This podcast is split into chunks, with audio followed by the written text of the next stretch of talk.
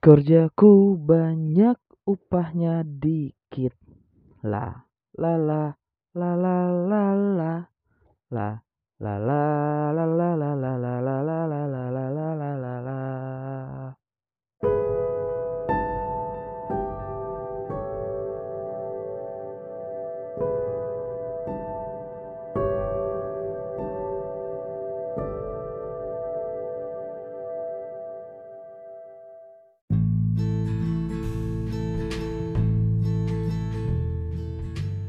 Halo guys, Assalamualaikum warahmatullahi wabarakatuh. Salam kenal. Ketemu lagi sama saya Harry di podcast Restory Podcast ini akan menceritakan sebuah kisah atau cerita dengan sedikit dramatisasi. Ceritanya bisa dari saya sendiri atau dari kalian.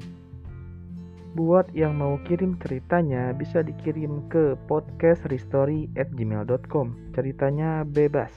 Boleh pengalaman serem, pengalaman ditikung, pengalaman menikung, kiat-kiat gitu menikung teman yang sudah putus. Eh, itu bukan nikung namanya ya.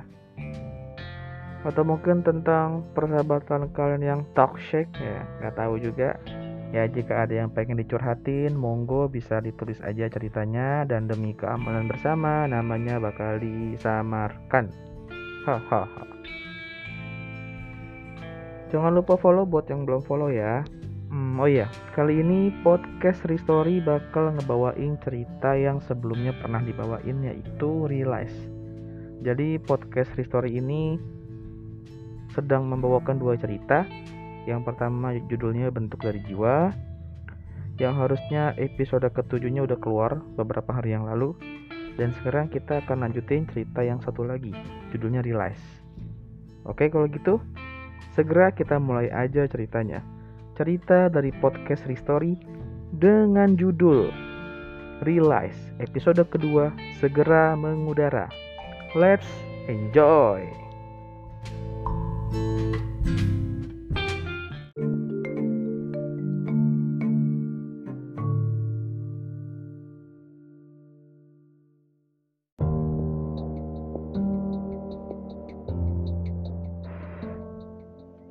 Malam itu Halim berjalan dengan sedikit tergopoh. Tidak bisa dia sembunyikan lagi wajahnya yang lelah itu. Dan dia terus berjalan ke arah rumahnya. Namun di depan rumahnya, dia melihat seorang wanita dengan tas besarnya berjalan keluar dari rumahnya. Sinta, Sinta, hei, mau ke mana kamu? Teriaknya sambil setengah berlari menuju ke arah wanita itu. Ya, seorang wanita dengan rambut panjang sepinggul, menggunakan celana jeans dan atasan turtleneck berwarna hijau muda. Aku sudah gak tahan lagi hidup sama kamu, Halim. Jawab wanita itu dengan setengah menghardik pada Halim. Tunggu, tunggu dulu. Kamu sabar dulu dong sayang. Jawab Halim berusaha menenangkan Sinta, istri tercintanya. Aku mau sabar gimana lagi, Halim? Udah setahun lebih kita menikah. Setiap hari kamu kerja pagi, pulang malam, tapi penghasilan kamu cuma cukup buat kita makan aja. Bahkan terkadang bisa kurang. Kamu tuh kerja apa main-main sih? Jawab Sinta setengah berteriak sambil berusaha menahan tangisnya. Iya, ya mungkin rezeki kita emang baru segitu aja sayang. Kamu sabar dulu dong, jangan kayak gini. Lagi-lagi Halim berusaha menenangkan istrinya itu.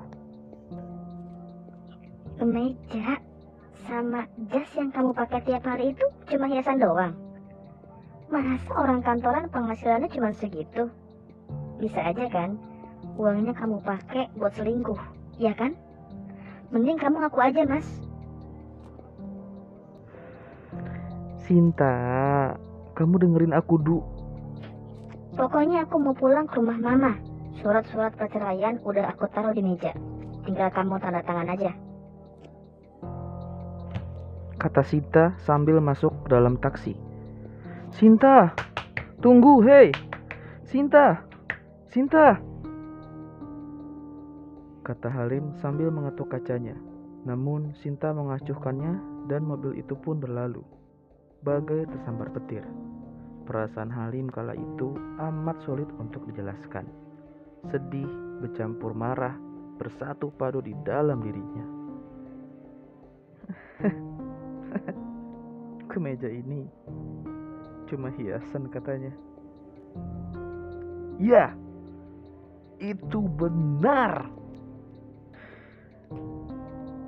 Aku memang bukan pekerja kantoran seperti yang aku beritahukan padamu selama ini.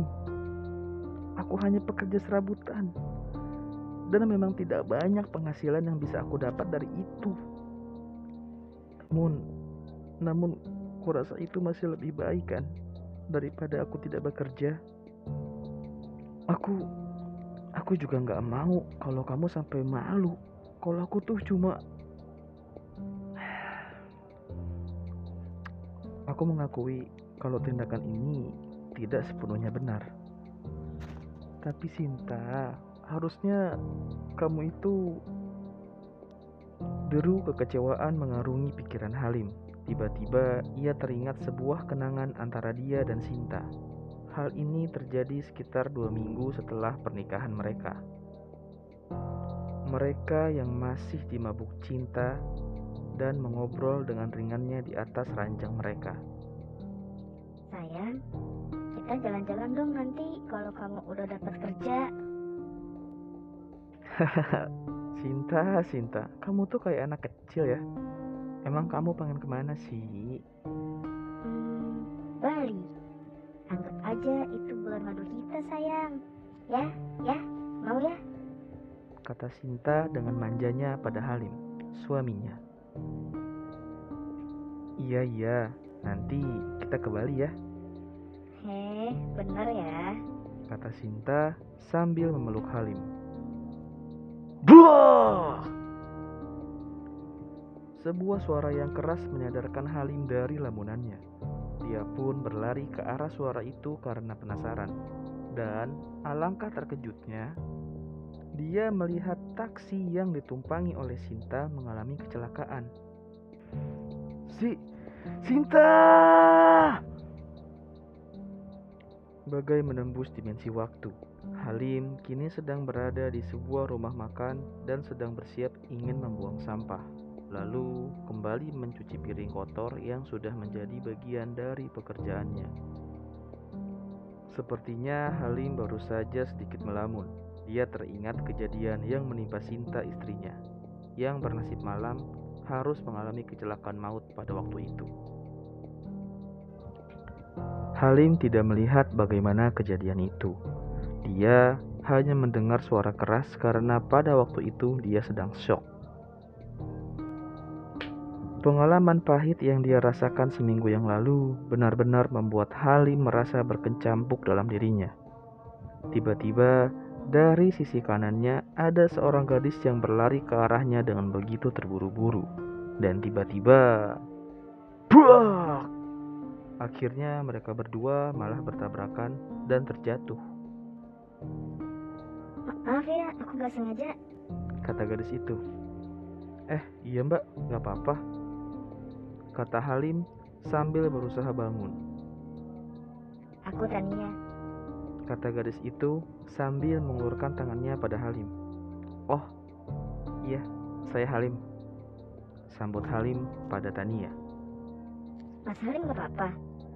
Kok kayaknya lagi ada masalah ya? Kelihatan banget ya. Iya, saya habis ada musibah. Tapi maaf sebelumnya, apa kita pernah ketemu? Kok rasanya saya nggak asing ya sama kamu? Tanya Halim dengan sedikit bingung.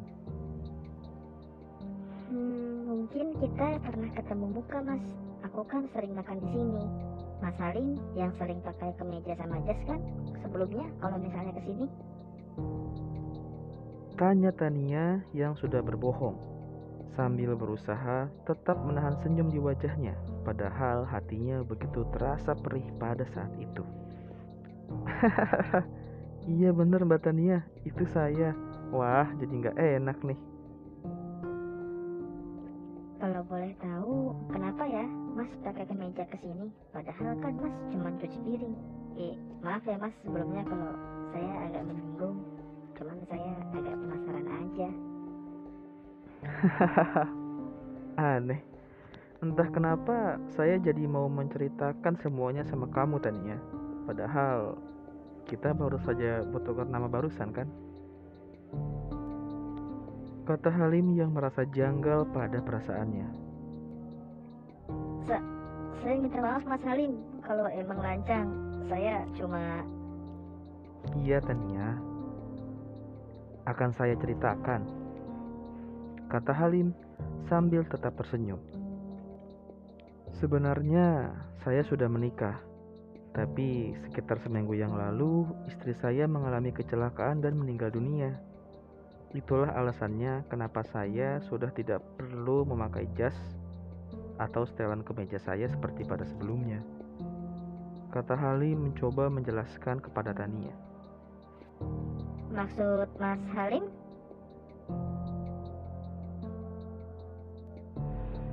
Ya, saya nggak mau istri saya malu jika dia tahu kalau saya hanya bekerja serabutan.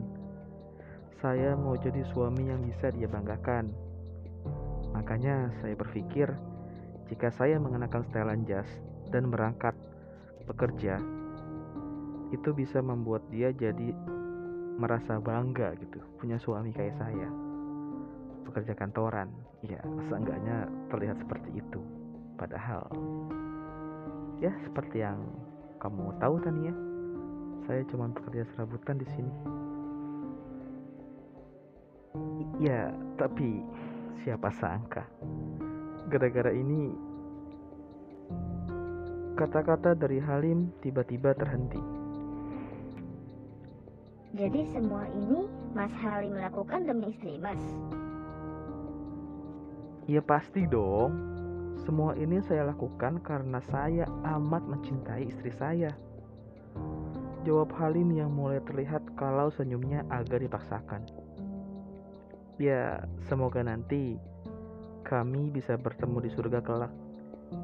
Sekarang saya permisi dulu ya. Saya harus kembali bekerja. Permisi ya, Mbak Tania. Kata Halim berbalik kembali ke tempat dia bekerja sambil membawa dua tong sampah di kedua tangannya. Saat itu ada sesuatu yang jatuh dari saku Halim dan dengan sigap Tania mengambilnya. Hmm, Mas Halim, apa ini? Barusan jatuh. Kata Tania sambil menyerahkan benda itu. Halim meletakkan salah satu tong sampah yang dia bawa karena sudah kosong, lalu mengambil benda yang diberikan pada Tania. Oh, ini. Ini tiket untuk berlibur dengan istri saya.